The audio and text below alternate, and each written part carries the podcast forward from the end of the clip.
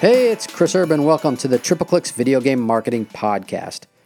I'm a huge fan of Andrew Warner and Mixergy, which is all about successful people teaching ambitious startups. I was honored when Andrew invited me on their podcast, Startup Stories, to tell our Triple Click story and share some knowledge on the gaming space. We had a really fun, broad conversation about marketing and the video game industry. I hope you enjoyed the repost.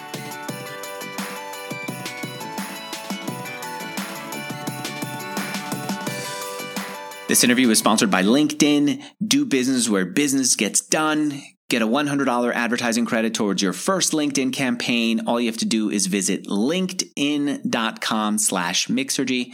That's linkedin.com slash mixergy. Terms and conditions apply. I'll tell you more about it within this interview. Hey there, freedom fighters. My name is Andrew Warner. I'm the founder of Mixergy, where I interview entrepreneurs about how they built their businesses. I have not done enough interviews in the gaming space. And obviously, I see that gaming is huge, but I haven't done interviews because I'm not a gamer and I feel out of my element. And so when uh, I was talking with Chris Erb on Twitter via direct messaging, I said, I'd love to have you on to talk about what Tripleclix does, but I have to just completely tell you, I do not know the space well. Is there somebody who could help get me up to speed? And Chris said, Yeah, I've got somebody here. Why don't you just have a conversation with what is Tom's job? He's the chief marketing officer? Yeah, he, he's got a history with Epsilon and he just joined our company a few months ago and he's a new business development for us. And so without it being recorded, he and I could just talk about the space and I could ask every question that was on my mind. And I still feel like I don't have my head wrapped around how big this freaking industry is. And I know to take it seriously. And I still have to tell you, Chris, there's a part of me that just goes, to a bunch of kids playing video games. It does it's not there to be taken seriously. And the truth is, if you were to say that to me about movies, I go, no, I, movies are amazing. Do you know how much impact that? But no, gaming is bigger. All right, I should introduce the guest instead of just talking at him. Today's guest is uh, Chris Erb. He is the founder of Tripleclix. It's a video game marketing agency. Just to give people a sense of proportion, how big is gaming compared to, say, the movies? Great question. Video game industry is about 152 billion dollar uh, billion dollars a year. The movie industry is about 43 billion dollars. So if you take music, which is about 21 billion dollars, and combine it with movies and double it, that's the gaming industry and double it combine it and double it and that's the gaming industry i want to get an example of what you do and i thought do you want to talk about rockstar energy first what's the partnership there that you did Sure. Yeah. Uh, so a little bit of context. I, I spent my most of my entire career in the video game space. I spent a decade working at Electronic Arts, and what I did was help bring franchises like, like Madden into kind of pop culture relevance. So how do we work with brands and partners to elevate kind of our launches? It's kind of always been the goal. And so when I I did that for a long time at EA. I went to the movie industry and I noticed there's 10,000 agencies that do it for movies and there's no agencies that do it for video games. So I was like, aha, um, I'm going to start this agency. So our job is to take games like Gears of War, for example, and how do we find marketing partners to kind of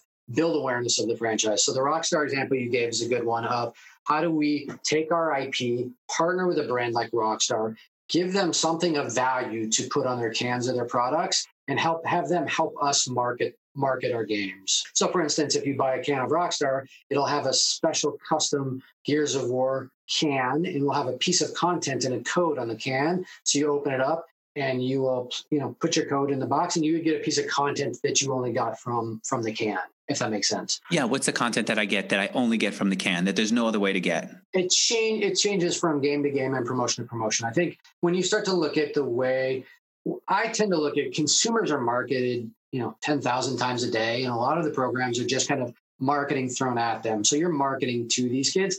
How do you build a relationship with them? You, you look at a, look at a game like Fortnite that probably makes 200, 300 million dollars a month selling them digital content. So kids are used to buying content. Instead of buying content from a publisher, how do you get that content for free from buying a brand or product that you already love? So how do you build those kind of deeper relationships? So whether with Gears of War it was either skins or maps or or vehicles, and so depending on the game, I think you kind of change up the content. All right, and then who pays whom? Is it Rockstar Energy paying for this? Is it Gears of War paying Rockstar to promote them? It's less of a transactional relationship and more of a deeper relationship. So, just like a film, I've got the IP and you're going to go give the IP to a product to help promote it you know microsoft will give you the rights and we'll build some we'll, we'll invest our money to build content to give you and then we'll look for our partners to you know leverage their cans their marketing and how do they tell the story about those things. So it's a little bit less of a transactional relationship and more of a, a collaborative partnership to kind of build awareness on both sides. And then they pay you how so in that scenario, I am Xbox's agency of record for promotion. So I, I, work very closely with with Xbox, and we kind of build strategy for promotions and partners, and then we kind of go find those partners and bring them in. If that makes sense. Yeah, I'm wondering. I want to go back and understand how you got here. I'm wondering what you were like as a kid, Chris. Is this too personal? No, it's fine. I was probably super boring.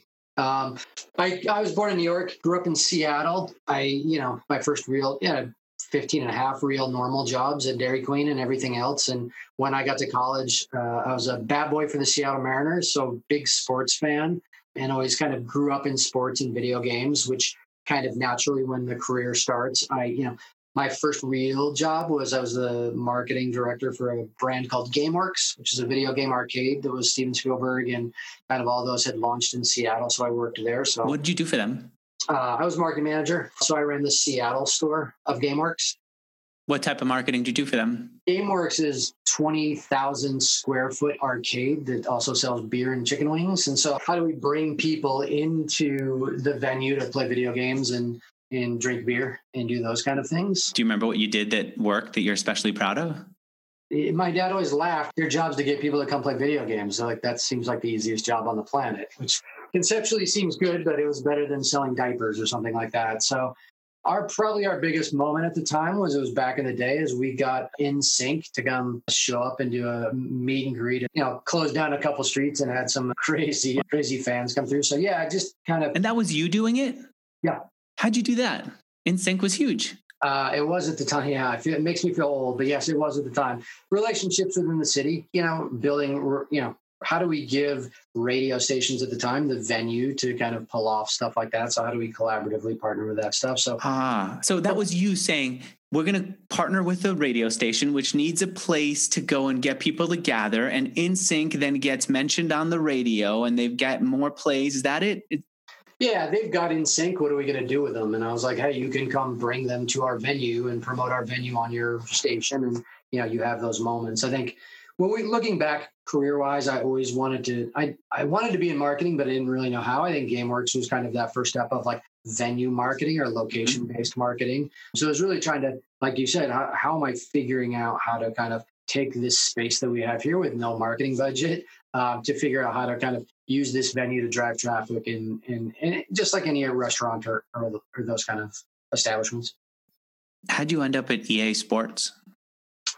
So there was one step in between. I left GameWorks and I went to a company called Wizards of the Coast. So I worked at, uh, I, I moved over to Wizards of the Coast, which is in Seattle, and I ran a little brand called Pokemon, Dungeons and Dragons. We had Magic the Gathering. So a lot of brands like that. So that was my first product marketing. What do you mean that you ran it?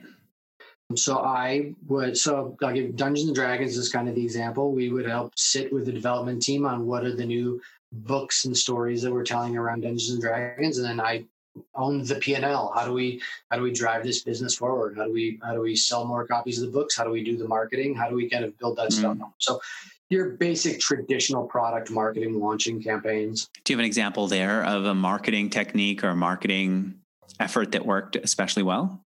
I think the biggest thing I, I did there, well, Pokemon was like we had, you know, we had billion dollar months in Pokemon. So a lot of people involved in kind of really driving that business home. And then how do you launch the product like like a traditional marketing campaign?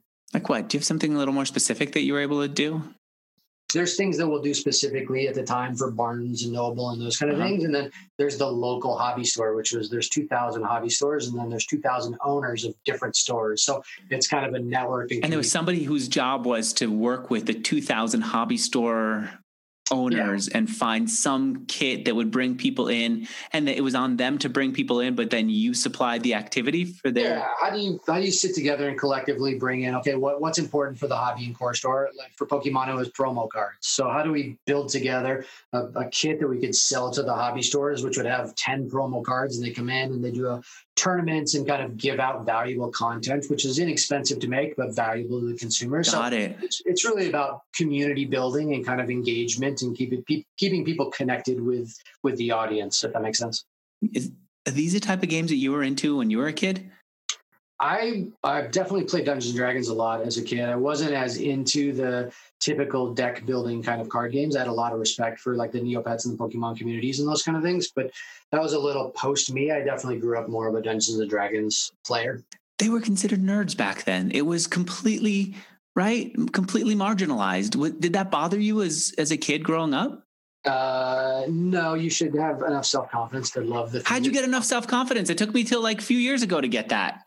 Good parenting. So I have nine year old twin boys, which I mm-hmm. teach every day. Just don't care what people say, do what you want to do, and like passion and, and those kind of things. I think community is interesting because I do think Dungeons and Dragons was very kind of a nerd culture back in the day, but then now you look at like Stranger Things and kind of nerd culture is kind of mainstream. I think you look at a even an actor like Joe Manganiello is, you know, he's the jock of the football team, but also like the DM of his Dungeons and Dragons game and his passion. So you, you know, whatever's happening at the top of the country and the separation up above, down below, everybody's loving comic books and video games and movie yeah.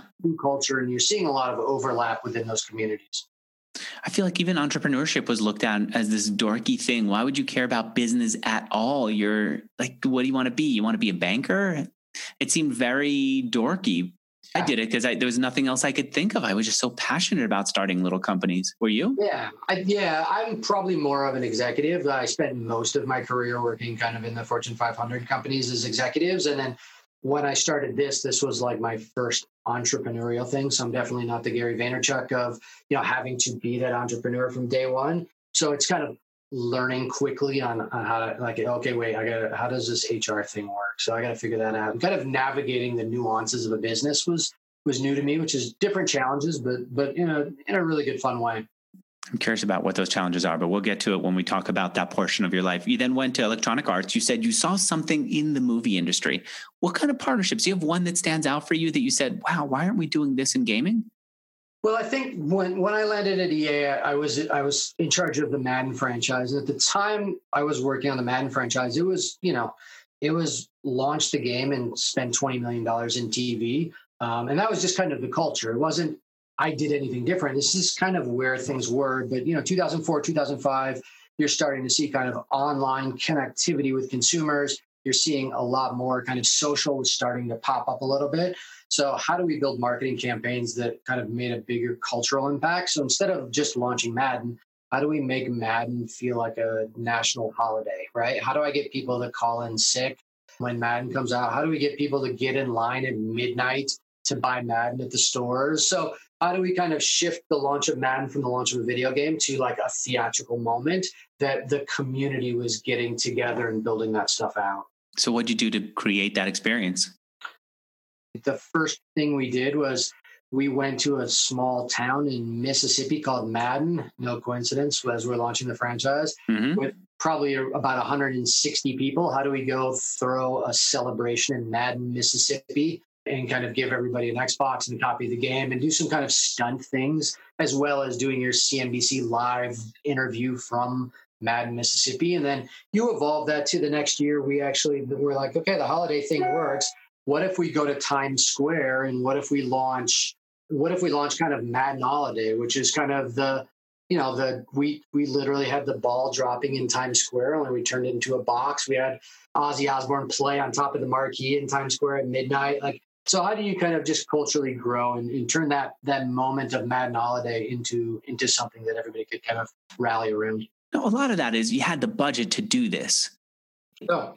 No? No budget at all. So that's the that's the bootstrap kind of mentality. We probably had we probably had twenty million dollars, and probably nineteen of that was mandated. Like you know, when you get into the NFL and ESPN deals and all that stuff, a lot of that was mandated media buys and stuff like that. So when we go to Times Square, it's like, all right, how do we work with Pepsi? How do we work with Doritos? How do we start partnering with brands to unlock their dollars to make them feel like they're part of the cultural moment, but also help funding it for us? So, so you of, put together the ball drop, but Pepsi is funding it?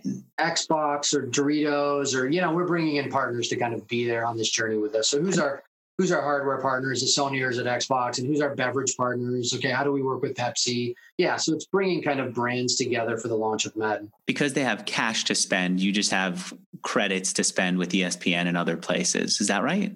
Yeah, I mean, we definitely had dedicated media dollars that were going for the for the TV buys. But yeah, when you when you start to do events or launch events like that, yeah, co-funding a lot of those things are, are kind of important. So bringing in hardware money or partnership money from from the Doritos or Pepsi's or Snickers or whoever in the world that is an authentic NFL partner that could kind of help fund this kind of cultural moment.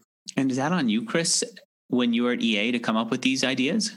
Yeah, I, I was in charge of the Madden franchise. I, I, would not want to take credit for all of it. We had a, a team of six or seven people that we would all work together across cross-functional team, so you would never see me taking credit for all of that stuff. But yes, I was owning, I owned the Madden franchise at the time, so it was all, so, yeah, either if it didn't deliver, I definitely was the one that was going to get in trouble for that stuff. So it was Madden Holiday. There was Madden Palooza. I I read about a little bit.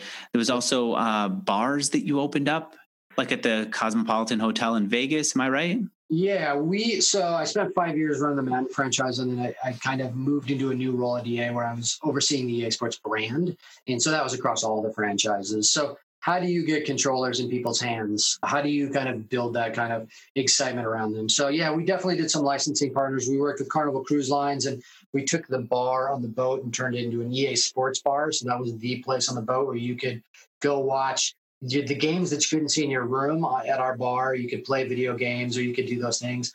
We opened up, we partnered and opened up stores at airports. So we could charge your PSP or give you a chance to play the game. So I'm going to get you for seven days um, on a boat. I'm going to get you for an hour at the airport. And then we opened up a bar in Vegas at the Cosmopolitan Hotel where you kind of come in and they seat you, and here's a menu of the games on TV and the games you could play. So I'm going to get you for two or three hours in Vegas. So again, uh-huh. connectivity. How do we not have to pay for it? How do we kind of build these partnership relationships with Carnival and the Cosmopolitan and airport stores?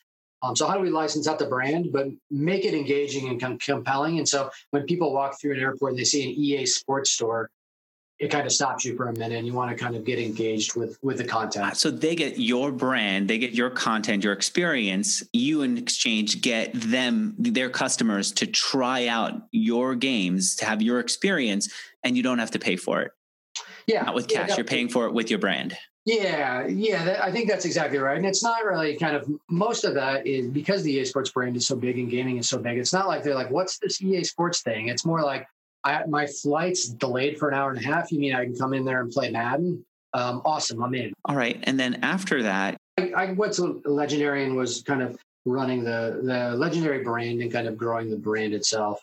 And for me, when you get there, the first thing you notice is there's 10,000 agencies that support the film industry, right? So we were working on Pacific Rim, Godzilla, and those kind of films. And there's a lot of ways to kind of connect with brands and do kind of promotional things. And I just remember I my I had to do that all at EA. Like if I was going to go get a Doritos deal, I had to call Doritos. If I was going to talk to Pepsi, I had to call Pepsi. I didn't have an agency that would support that, and I had a really small team at EA. So like we you know we were working 18 hour days to to make everything kind of come to life. And you get to the film industry, and there's just so much support for those kind of things. And I'm like, hey, wait a minute, games are bigger than movies. It's more engaging than film, right? If a movie's a hit, it's going to be in theaters for three or four weeks. We've got games that kids are going to spend five or six hundred hours playing that game, right? We've got long tail. So the the engagement and the opportunity for brands to connect with gaming is far bigger than the film industry.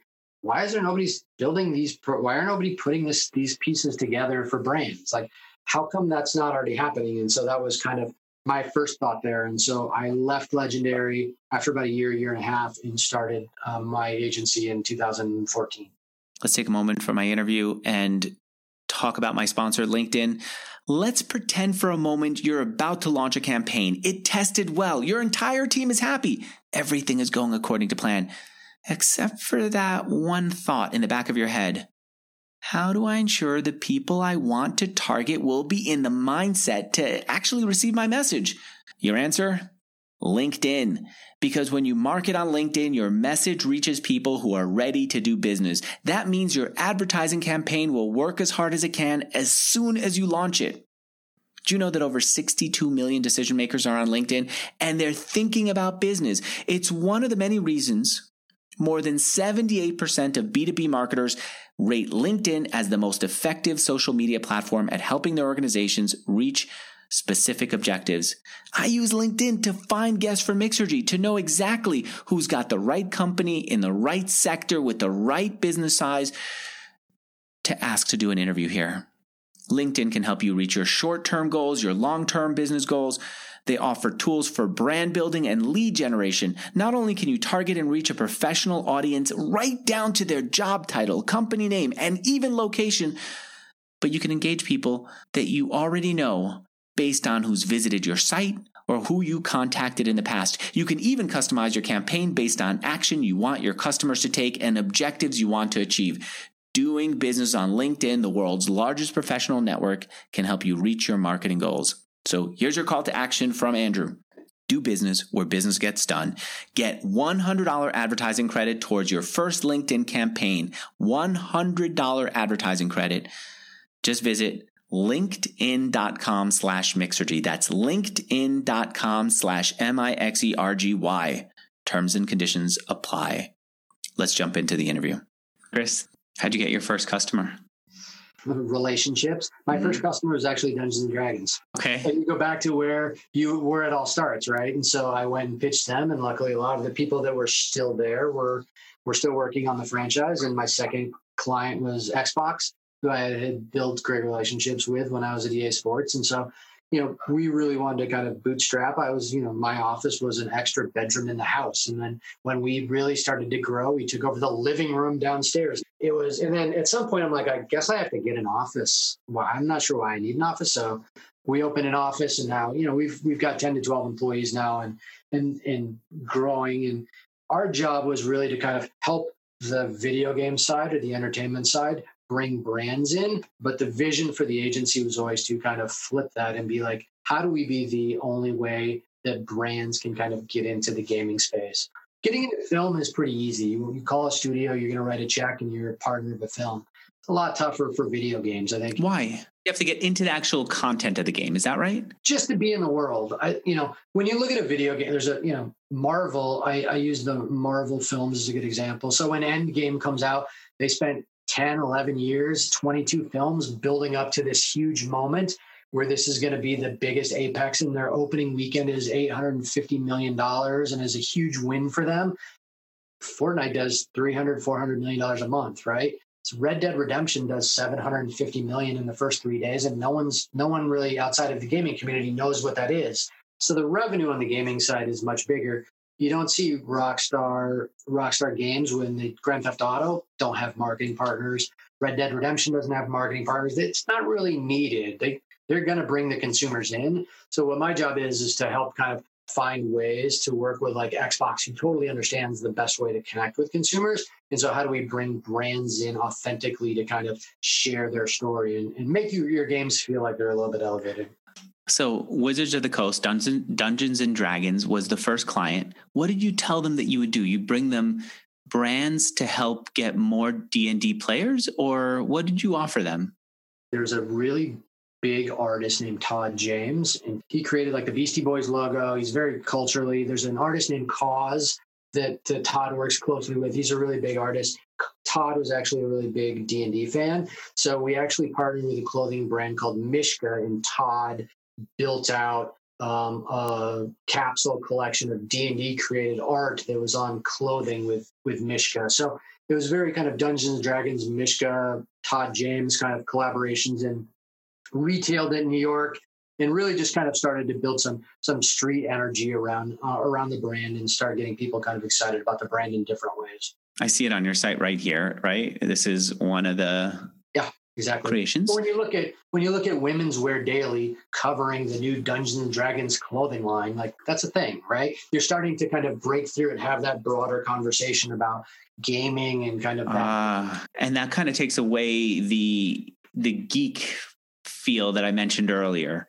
It brings it, it elevates it to more to a place where other people aspire to be associated with it. Am I right?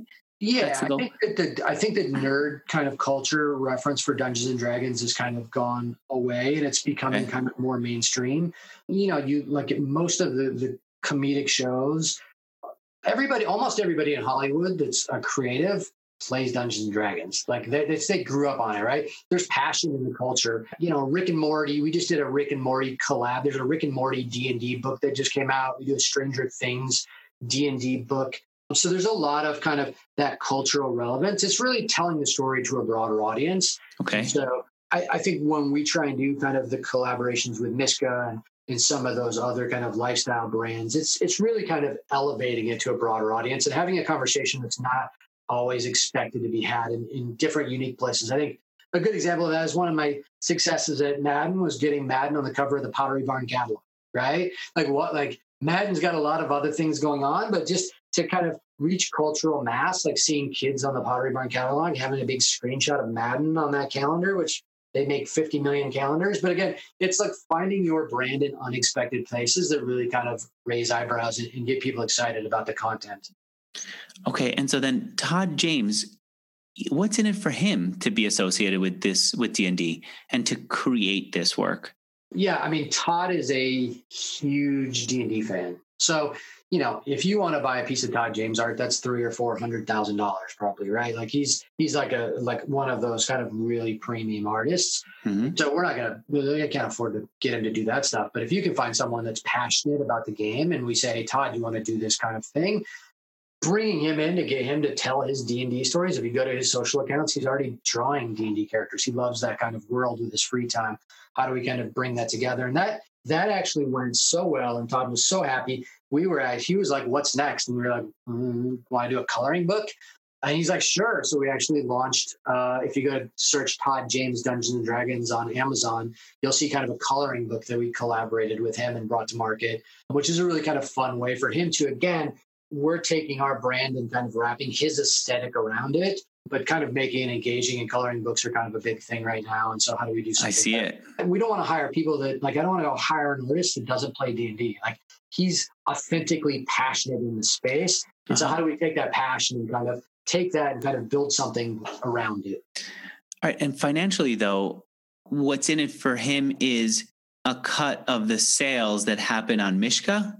Yeah, no, not on the Mishka stuff. That's more of a lifestyle kind of this short. There's no money in that really for anybody. That's more of kind of an energy play that we call it. Like the coloring book, there's more of kind of a rev share on the back end of sales. There's some Okay. of that. But the clothing that he did with Mishka, there's not much revenue there. That's just him doing it for creative expression and for him to be associated with a brand that he loves and for you to be associated with an artist that you're Yeah, it's it's not money's not eh, always important in those kind of scenarios, right? How do you get social media? How do you get the hype beast? How do you get those kind of people talking about your brands? And so, you know, I I think Nike. I'm a huge shoe fan. I think what Nike does when they drop a pair of chunky dunky shoes that they make based on Ben and Jerry, you know, it's a rounding error to Nike. They're not going to see anything. There's not a lot of money there for Ben and Jerry's, but that collaborative nature of test storytelling and getting people more excited about those brands is kind of what community and culture is really about right now. And so I think those are the things that kind of get people excited about your brand. Chris, how do you get to how do you bring out this kind of creativity out of yourself? Is it just partnering up with people who are creative and saying what would you like to do and letting them be creative about it or is it Yeah, is it something that you have to train yourself to bring out of yourself? that's a good question. It's it's probably a combination between marketing and the things that you love. Like, if, you know, if I was selling diapers or formula or something like that, I couldn't be as probably as creative. But like, if you're playing in the play in the the things that you love and the and the things that that you you're authentic. Like, I have a huge shoe collection. I play a ton of video games. I collect art. How do you kind of bring you know those communities are already brought together? How do you kind of bring marketing programs around those things that kind of build energy. Like I think Supreme is a great example of a brand that has electrified a community and really kind of built off that drop culture. And the democratization of kind of building content and buying programs. How do we kind of take video games and just plug it into places that you don't expect to see it? I heard your sister was a part of the founding of the company. Is that right? Yeah. Yeah, she was really important because I don't know how to run an agency. And she actually worked at an agency in New York City. So I told her I'm leaving kind of my movie job and I'm going to start my agency and I need you to move to LA from New York and do like teach me how to do an agency. So yeah, very uh, very close and she runs kind of the lifestyle side of our business and does a lot of those collaborations for us. So it's definitely my wife manages the payroll and HR and so it's definitely kind of a family business right now. What did you What did you not know about running an agency that you needed to know? Uh, what's payroll tax mean? How do I do paychecks? Do I just write those ah. myself?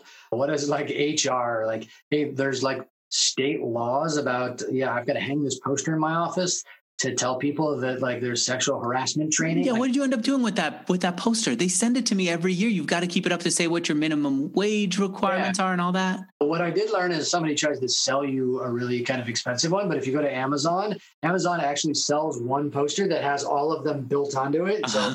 you just hang that in the, the break room. So that's what I mean. Those are the things that yeah. I, I'm really good at marketing. I'm really good at relationships. I'm not so good at running a business. And so I need really smart people around me to kind of come in and help me kind of learn how to do that. Like I said, I'm a corporate executive. You know, I know far more about stock options and, and kind of grants than than the things that I need to build out. And so, how do I sur- surround myself? I'm I'm not the guy that thinks that he's going to know everything. I'm gonna I'm gonna know where you know self awareness. You know where your kind of challenges are, and how do you kind of backfill those to make sure that uh, they get done right.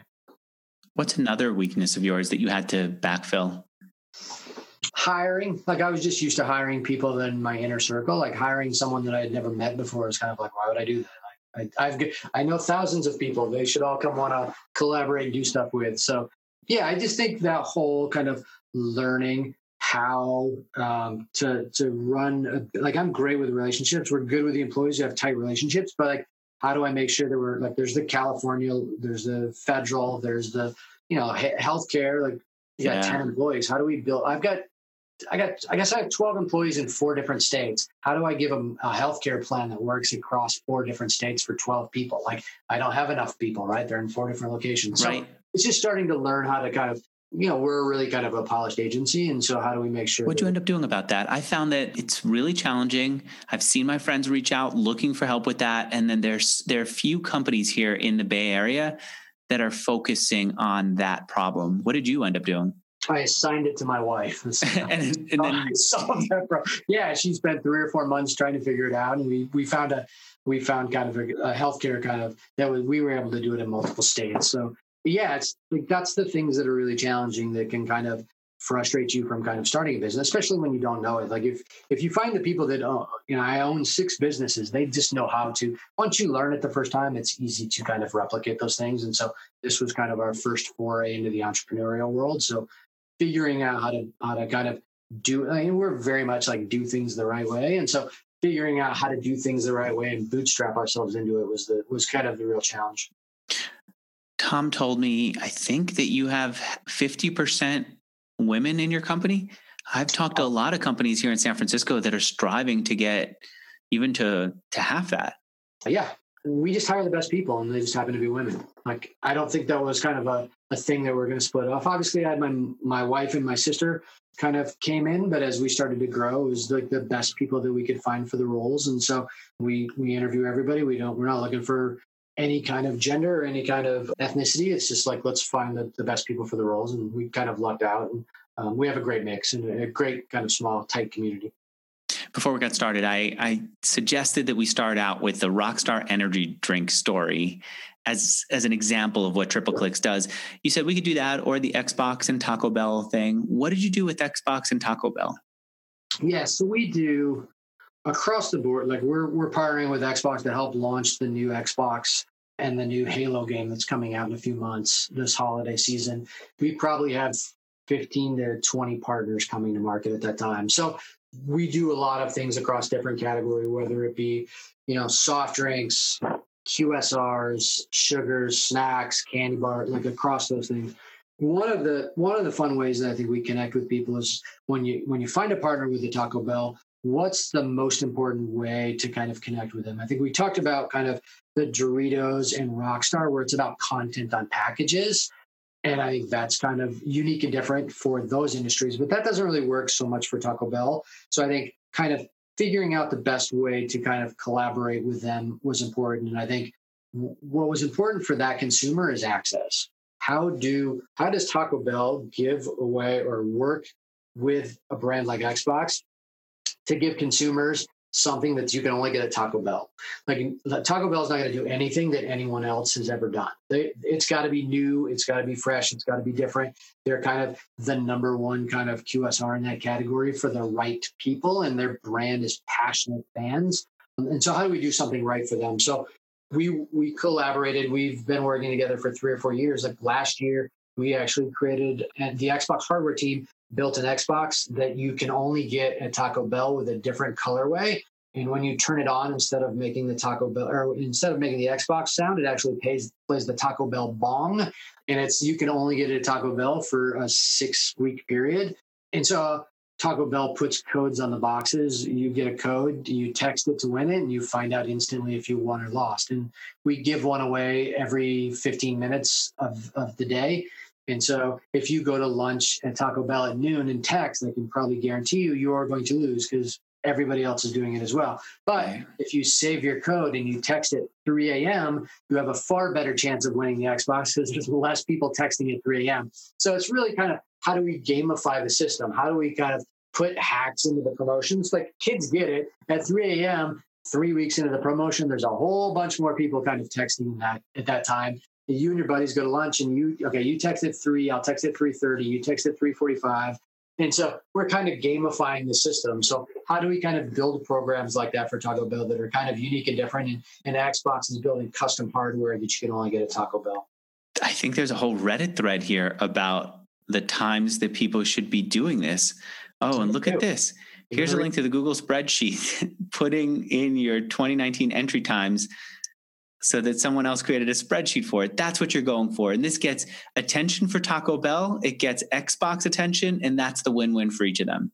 That, yeah, 100%. Like that's what the TV media does. That's what the PR does. What the Reddit thing that you're talking about is really about doing something right for the consumer, right? How are you building this in a way that's engaging and they're having fun doing it and they're finding a way to hack through the system? If you text, if you text at noon or you text at 1 p.m., you're definitely going to lose. So let's give them the advantage to to find ways to to to have better chances of winning. So that's kind of a fun way that those guys, without us telling people that you could you, you could text at any time, they figure it out and they kind of build a hack. The communities around gaming and Taco Bell's fans are very smart people. You don't have to talk down to them. Wait, this is this is somebody on Reddit, I'm guessing, put together a spreadsheet for other Redditors to go and enter when they entered to win and whether they won or not so that they could find out that like you said at 3 a.m there were more more winners. Exactly. oh. Sweepstakes this i accidentally got my my ipad to read it out. This is the kind of thing that comes up because you because of the campaign you created. Because of the way we built it yeah. That is like that's that's when i say the community is passionate and they're and they're like they're loyal and they're really smart like those are the things that kind of come out. If you build the campaign the right way they become um, supporters of your programs and they become evangelists for you. And those are the things that kind of come out of that. Oh, look at this. And then there's a YouTube video explaining how to do this. And now people are all hopped up. How do you know what to charge for something like this? Uh, when, when you say charge, I mean, I've got people who are running agencies in my audience. Charging is a difficult thing. I was just interviewing somebody earlier today who he figured out what he would do is raise website's conversion rates and take a piece of the increase that he generates for them. And if he if they spend at least $100,000 a month on advertising and he takes a small percentage of the lift, that allows him to build a strong business and it's logical uh, it's a logical sale. How do you do it when it's something like this where it's hard uh, to measure? For us it's more of our business is built on agency of record. So how do we get retainer? It's we're retainer business. We i don't want to get into i want a nickel from every 100000 people that enter. Like we don't want to get into any of those semantics. We want to have one conversation with a client. What's the rate? How do we build it? Great. Now we're family. Let's go figure out how to crush the program right? So it's really about us spending 99% of our time working on doing the work rather than worrying about how to get paid So retain retainer is kind of really where we're centered around most of our business. What was your revenue last year? Uh, not publicly traded, but it's uh, it's growing year over year, and we're really happy. Kind of. Give me a ballpark. Are we talking about one to five, five to ten, any kind of ballpark? Yeah, in the second half of that, five to ten. Kind of okay. And then after COVID, no impact on your business because you're the agency of record. Yeah, I mean, I think we all are impacted by that in different ways. And so, you know, I probably haven't had a chance to grow the business as fast as I wanted to because of that. And I, you know, I'm off airplanes and I'm probably saving money that way, but less about that stuff. But the gaming industry is definitely succeeding within the, the you know, within this time. And so it does seem to be growing. Am I right? Yeah, it, it's growing a lot. I think the interesting thing for me, it's it's growing leaps and bounds but it's more of people are paying attention. Like people are saying, like, wait, a lot of people are playing video games. I'm like, yeah, a lot of people have been playing video games along for a long time. You're just noticing it for the first time, media and brands for us, it's really like people love playing video games. They really do. And not having to spend an hour and a half driving to work every day and an hour having lunch at work and all the time you do, you know, you're you are getting more free time at home and you're going to do it with the things you love. And that's playing video games. And so you're seeing a lot of engagement. We're seeing a lot of people kind of get in. like I used to play video games. I just haven't had time because of the way my life works. But now I'm home i have an extra hour and a half a day to do something and so you, you know you're go try and find an xbox right now they're hard to find. I know. I heard the founder of OfferUp, who's going to be doing an interview with me, he's saying that Xboxes are hot and Nintendos are hot on his platform. You have it, people are going to buy it from you quickly. Yeah, the hard the hardware, yeah, hardware is disappearing quickly. So, but I mean, it's just it's just people. If you if you love gaming and you have extra time, you're going to spend more time in it. And if you grew up loving gaming, you're just gonna you're gonna kind of come back to it. I think if you look at 99% of Gen Z plays video games right? What do you think about content creators, um, the business of being content creators? Yeah, I mean, I think it's amazing. I think it's a, it's a really important part of the gaming industry. I think a lot of, from a brand perspective, a lot of brands look at esports as the way into gaming, and I don't really. I think esports is really important for our industry. I think it's amazing for the gamers. It's not the first entry point for brands, in my opinion. So finding ways, you know, if I told you I was launching a beer next week and you're like, what's your marketing plan? And I said ESPN, you'd be like, that's not a marketing plan. You're buying media, right? Just like when you talk to brands, they're like, Twitch is our gaming strategy. I'm like, that's not a gaming strategy. Uh, that's that you're buying advertising. What you should really do is we work with brands to help build a strategy around gaming. And then you can use Twitch to share your message. But it's really about like, hey, are you going to market to gamers or are you going to build these relationships with gamers? And if you want to build relationships with gamers, how do we kind of help build that strategy to authentically bring you into the space? And then we can use esports and Twitch and kind of those platforms to tell your story. But it's really about kind of connecting with these consumers because they're so important and so influential. How do we kind of build these authentic relationships? What have you done with content creators, with the gamers who are playing and then talking up brands? Yeah, I think we do a lot of like, so we'll seed programs. So instead of paying for content creators, in my opinion, we build, we take the money instead of spending money on those guys. We spend the money on building great, crazy, amazing things and giving them to the community. And so, for example, we, we did an Xbox Jordan uh, a couple years ago where the, we worked with the Jordan brand to actually build an Xbox shoe that was exclusive and you could only get it from being an Xbox employee or we had seeded it with some people and like it's on StockX for four thousand dollars, and everybody I see bugs me about giving them a, a, shoe, and you know all of those things. But like people are excited about it. We don't have to tell people or pay people to kind of promote and talk about the shoe. Like we created something that you really want, and so how do you how do you evangelize it? We did it for Valentine's Day a couple years ago with we have a famous weapon inside Gears of War and we built these 55 pound chocolate versions of the weapon and we sent it to streamers and so for valentine's day they got this 55 pound chocolate bar of their favorite lancer from the game and so they tell their stories around social media and do some fun things around it so you have to be kind of creative and you have to be able to connect with that community and get those guys excited about it and they'll tell your story for you if i want to do more interviews in this space what should i be looking at Who, where do you think the interesting stories are that the, the interesting examples of what can be done that I'm not noticing. In the gaming space? Yeah. Uh, it's pro- there's a guy named Geoff Keighley, who's who you should probably talk to. Geoff is, and he laughs every time I say it. He's the Ryan Seacrest of gaming. He he's created something called the Game Awards, which is kind of the Oscars of our community. About 45 million people watch the show when it happens. And forty-five is, million people watch it? He'll give you better stats. Like, yes, he'll, they watch it across multiple platforms. He'll tell you a great story about that stuff. But I think Geoff is kind of a great person within the industry to kind of tell stories about kind of the growth of gaming and where that's come. He's kind of been at every E3 since he was 13 covering E3. So it's he's a great person. I'd also talk to kind of main people that publishers of the games. Like I think people that are making the games and kind of telling their stories around that. And then I think you should talk to streamers. You know, let's find a ninja or someone within that space that can kind of tell their story of how they how they grew up into this space. That's when I when I have a podcast and I I talk to different people within the community and we try and pick out different you know there's either the streamers or the business people or you know we work with a band called run the jewels and we help bring them into video games and so it's fun to talk to artists to find kind of creative ways of why they're passionate about gaming. So I think there's a lot of different angles that you can kind of look at. All right. I see your podcast right now. It's, I don't know how I missed it. It's up on tripleclix.com. On the upper right, there's a link to the podcast, and Tripleclix is spelled triple and then C L I X. Why'd you name it Tripleclix? The real answer is because it's ownable on all social okay.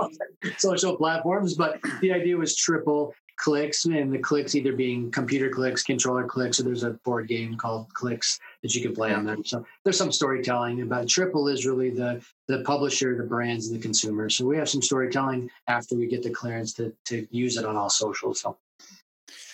All right. Thank you so much for doing this interview with me. Yeah, thanks for having me. I'm a big fan of the show, so it's fun to be on. I appreciate it, Chris. Thank you. See you on Twitter. Bye. Bye, everyone.